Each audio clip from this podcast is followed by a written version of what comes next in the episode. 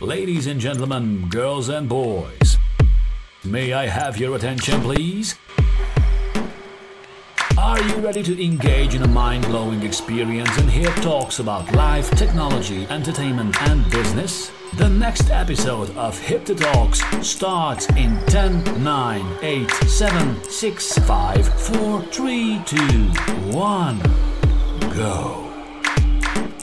Hi everyone, Lotan here. We're back again this week at Hipthers Talks. Today we are diving into fintech again, which is one of our favorite topics besides the blockchain and the gaming industry. So I have here today Lev Bass, Chief Business Development Officer and co-founder of Huntly. Hi Lev, nice to have you here. Hey Zoltan, it's a pleasure to be here. It's nice to see you as always. Yeah, we met Lev at our conference in Riga in May last month. So just to give a short introduction so the audience know who Lev is. Lev, the best thing is to say it in your own words. Say a few words about yourself and your company. Yeah, so I'm a co-founder of Huntly. Huntly is a live transaction monitoring fraud prevention tool that is frequently used by banks, by financial service providers, by gambling and betting industry and crypto to fight both fraud and comply with international AML CFT regulations. All right. So, I know your bio. I read it. And I just want to ask you if you can share a bit about your background and how you came to specialize in fraud prevention and regulatory compliance, and particularly in the sectors like banks, PSPs, fintechs, and online gambling. Yeah. So I worked in compliance for quite a while, and but my focus came around like fraud and fraud prevention and everything in relation to that very intensely during COVID, where the actual amount of fraud cases that were both reported and noticed quadrupled over half, like first half a year of COVID, where everybody was in the lockdown, and it became worse, like half on half throughout the COVID. And this is where sort of also my friends and family members became victims of those fraud cases. And it became apparent that something needs to be done, that there is whatever is currently is offered by the industry is not enough. So sort of me, I understood that it's something that needs to be addressed, and this is something that we're doing quite actively right now. Yeah, it's crazy how the amount of cybersecurity threats have increased during the pandemic. And yeah, we had been talking to many experts who are experts in cybersecurity, and yeah, most of them were saying that it's because of the people that moved to their home and started using their Wi-Fi, which was not secure, and logging into the servers and stuff like that. Yeah. So in regards to this is actually a very interesting thing. The industry that did, like when the COVID lockdown happened and we couldn't go like anywhere at all, the industry that digitalized the fastest was actually fraud. So whoever hustled on the street at that time could no longer be there, and there is like no tourists to scam in larger cities.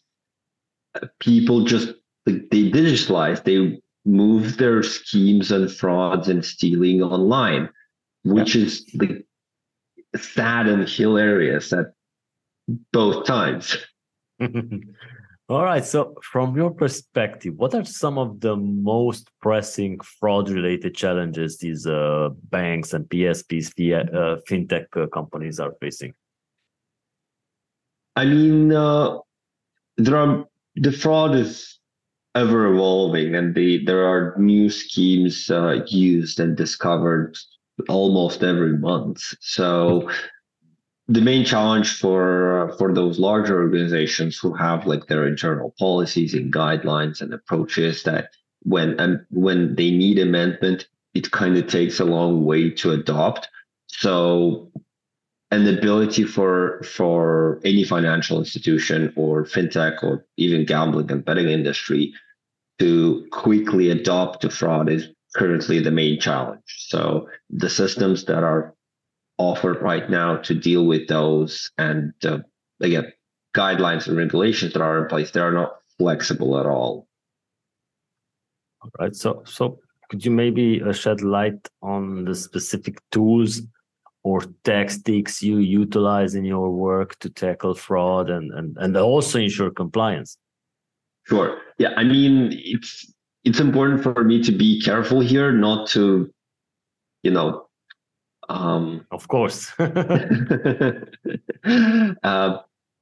in cahoots with any of our competition or partners in this regard. But the general approach would be for a financial service provider to have 4 or 5 different systems that tackle separate issues around fraud prevention, AML, CFT compliance, responsible gambling, if we're talking about gambling and betting industry, as well as, for example, compliance with newly introduced MiCA regulation by European Union. So there would be a multitude of systems that are being used, and those systems, well, they rarely work well together, and they are usually fixed around certain departments. Those departments' communication, interdepartment communications is lacking already, but department to department, they rarely communicate with one another. So the information sharing is definitely scarce, and this actually could be solved quite easily with a system that would unify and allow certain level of orchestration of those separate systems. Yeah.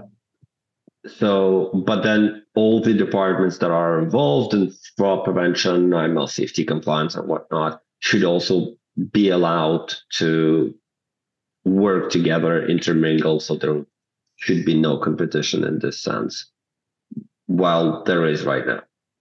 All right. So yeah, I was always thinking why is that people, these guys who hatch up these fraud schemes are always so creative. So basically, if they apply the same energy to their legitimate job, they most probably become a CEO or something. Like what they are saying, I could be successful, but where's the fun in that? So I must pretend to be a Nigerian prince or something.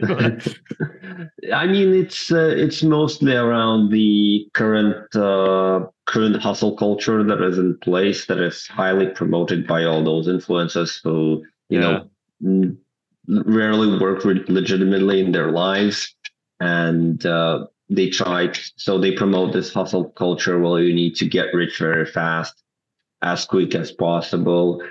Nobody really understands that there are consequences to that kind of behavior, and those consequences catch up with almost everybody who do that. All right. So you are also touching base on responsible gaming practices, and want to check if how does the adoption of responsible gaming practices relate to your work and fraud prevention, and maybe can you give some specific examples about it? Sure. So responsible gambling is not as much connected to fraud as, for example, AML violations. However, there are still fraud that are happening around it. So the main threat comes from people who are unfortunate enough to fall addicted to gambling, and this is very important to the industry to sort of help those people. However, sometimes it's hard for them to help themselves, meaning that they would, for example, ask their friends and family members to register for them, and they would use profiles on their behalf. So that would constitute to some sort of identity fraud, and could actually bring people who utilize those schemes into even bigger problems that they are right now, when they sort of cannot abstain from gambling and betting. yeah, this is more like interpersonal issue. People who are not able to seek help, we, like as a tech provider, have solutions to sort of identify those people, but it's on gambling industry's shoulders to approach to those people with like more respect, I believe. Yeah, and yeah, either way, the as we talked about earlier, with the digitalization and people moving their activities online, the online gambling industry has also been doing substantial changes when it means to increase digitalization and regulation. And how do these changes impact your work in compliance and fraud detection? Mm-hmm.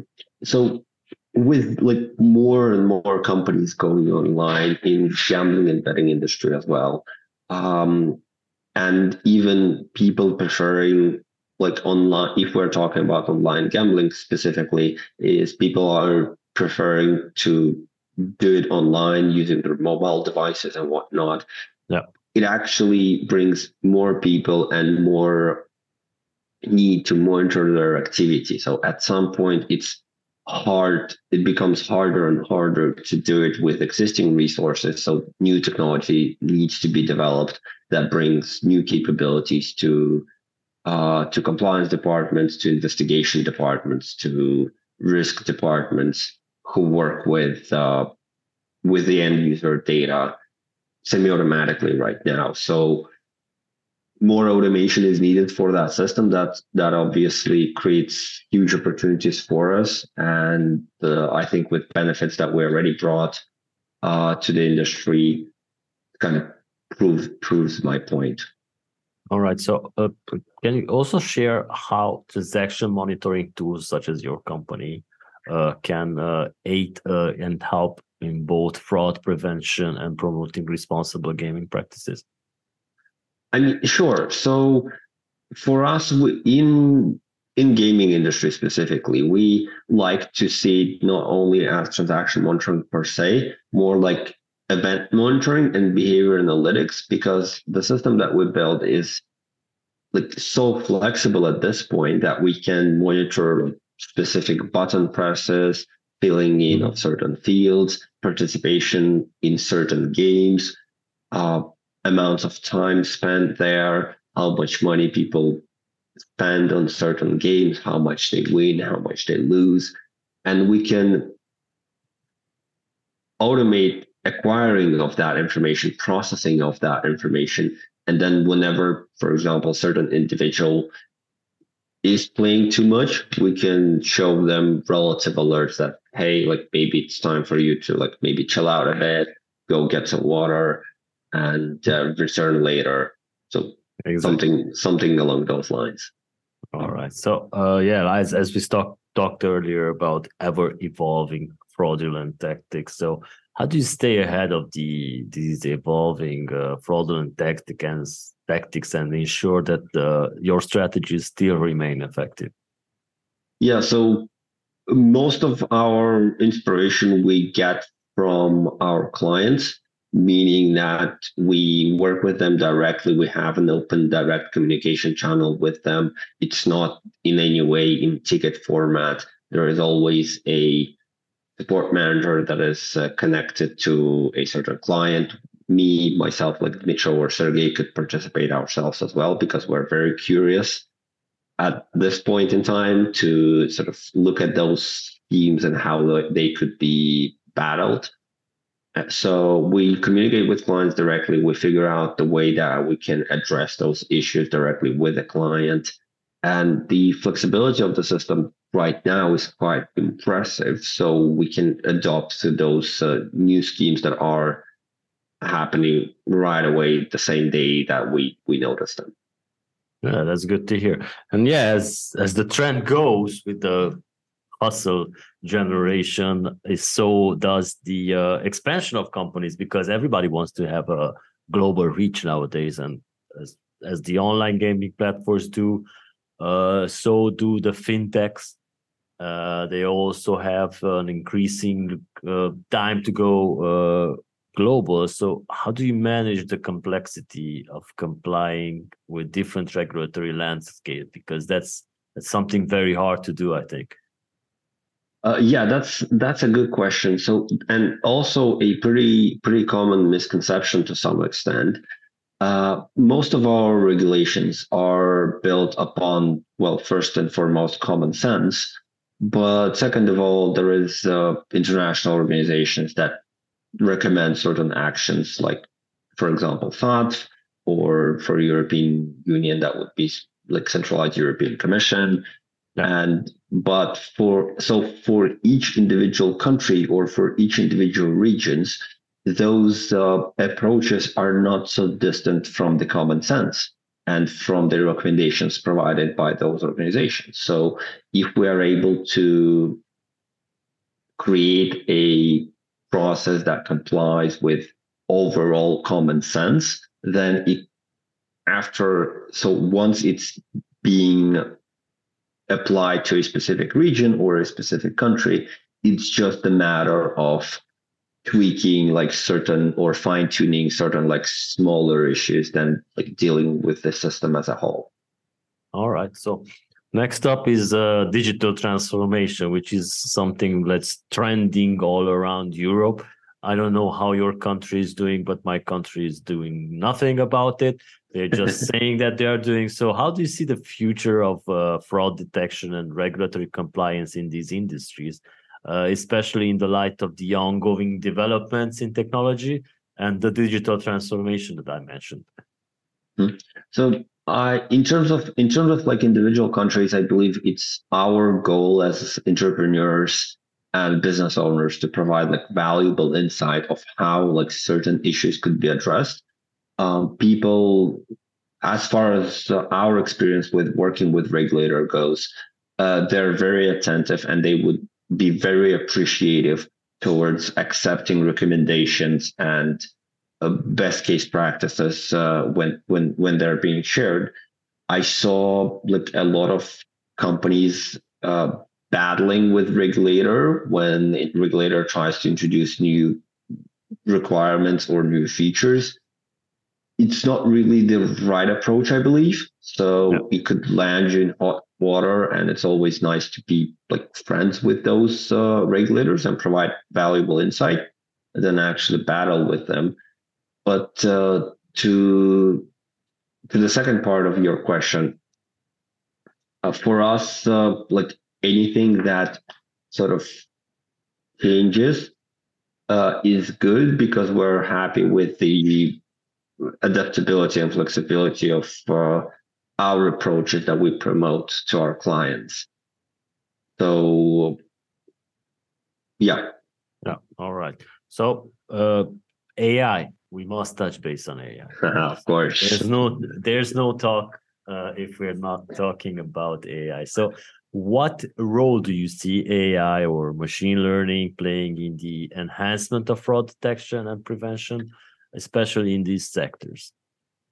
So, in light of recently published European Union's AI Act, it's really a bit early to comment on it, but some critical issues already popped up there is specifically that you cannot refuse person a service based on their score that they receive using the AI technology. So AI could not do, the China thing. Yeah, exactly. It's commonly referred to. So we cannot do like social scoring using AI. And this is actually a good thing because whenever talks of AI pop up, it always feels like it's a black box that nobody really controls and there is little to no accountability. And we, as a company, are really supporting this measures introduced by European Union to bring more responsibility and more accountability towards AI technology. And it's important not to sort of make it into like the social scoring system where people who behave badly, gamble badly, are labeled as fraudsters whenever like it's not a proven thing. And we are indeed are supporting like free market and free access to the market. There are other different ways to battle fraud. So we would rather focus on those than jumping like blindly would jump on this AI ML wagon. All right. We ourselves are working closely with AI, like leaders in AI and ML in this sphere as well as in fintech sphere, to figure out the way how to properly adopt AI technology into fraud prevention. But with new regulations that just came in, we need to be careful again, not to make it a China thing. Exactly. So, case study. Maybe could you share some case where your intervention has made a significant impact on a company's fraud prevention measures or regulatory compliance problems? Sure. So I must be very careful here not to of course indicate like specific clients. So I try to be as vague as possible. I apologize for that in advance. But generally, so we saw this like one specific, the case that I can talk about is with one specific client that they just launched their operations. They were very optimistic in terms of their growth strategies. And what started happening after they just have launched is that they actually started growing beyond their wildest expectations. So they were onboarding like thousands of users a week. They were very happy. But then they know like our system started flagging those users as bots based on their specific behavior. Like, for example, as you and me, as we know, it's very common for a user to fill in all the fields in 20 milliseconds, like exactly 20 milliseconds. Yeah. So our client came to us with like shock, like why our system is blocking so many users. And this is where we showed like specific part of our system that tracks all that activity and highlights it as fraudulent.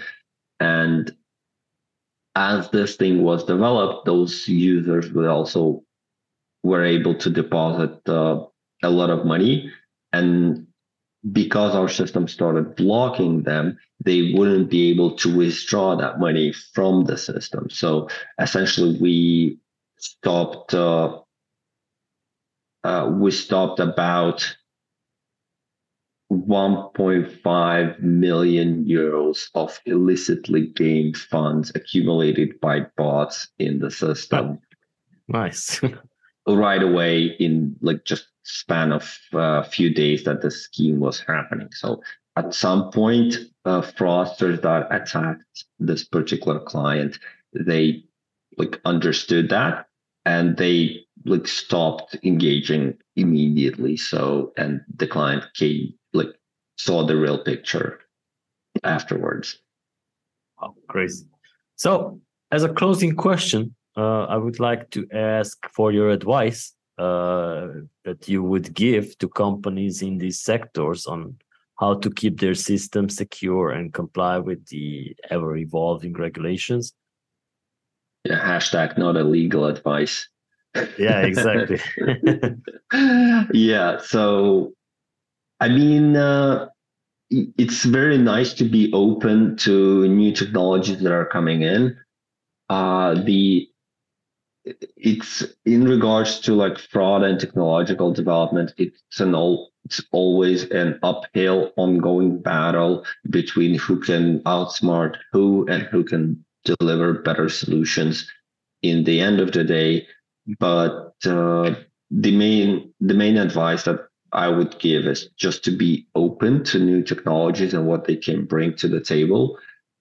Be like mentally flexible to adopt new approaches as well, because in the end of the day, the goal here is to make the end users happy, and yet stopping fraudsters dead in their tracks from accessing systems, abusing clients as well, because they also fall victims to that too.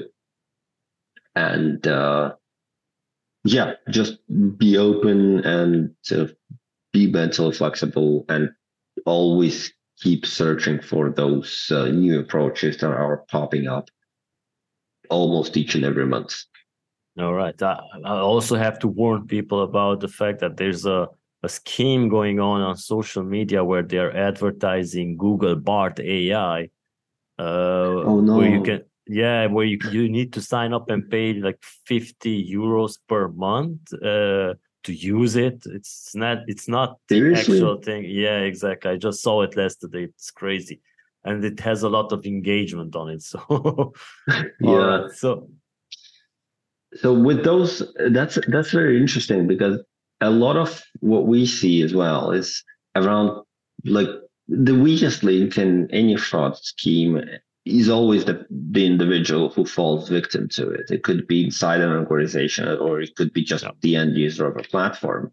So there are some like common sense that could be applied when engaging with any fraudulent activity online. Is like one of the most frequent one is that you don't press links that look suspicious. Yeah. So anything that doesn't look like affiliated with Google and just have some rubbish nonsense in the middle is definitely a no-go. Yeah, it's actually a URL which includes Google, AI, Bard, stuff like that. So yeah, it's even the logo and everything. So Lev, thank you so much for your time. It has been great. If you like to say some parting words to the audience, you are my guest. No, I think I said like quite enough today. Thank you very much.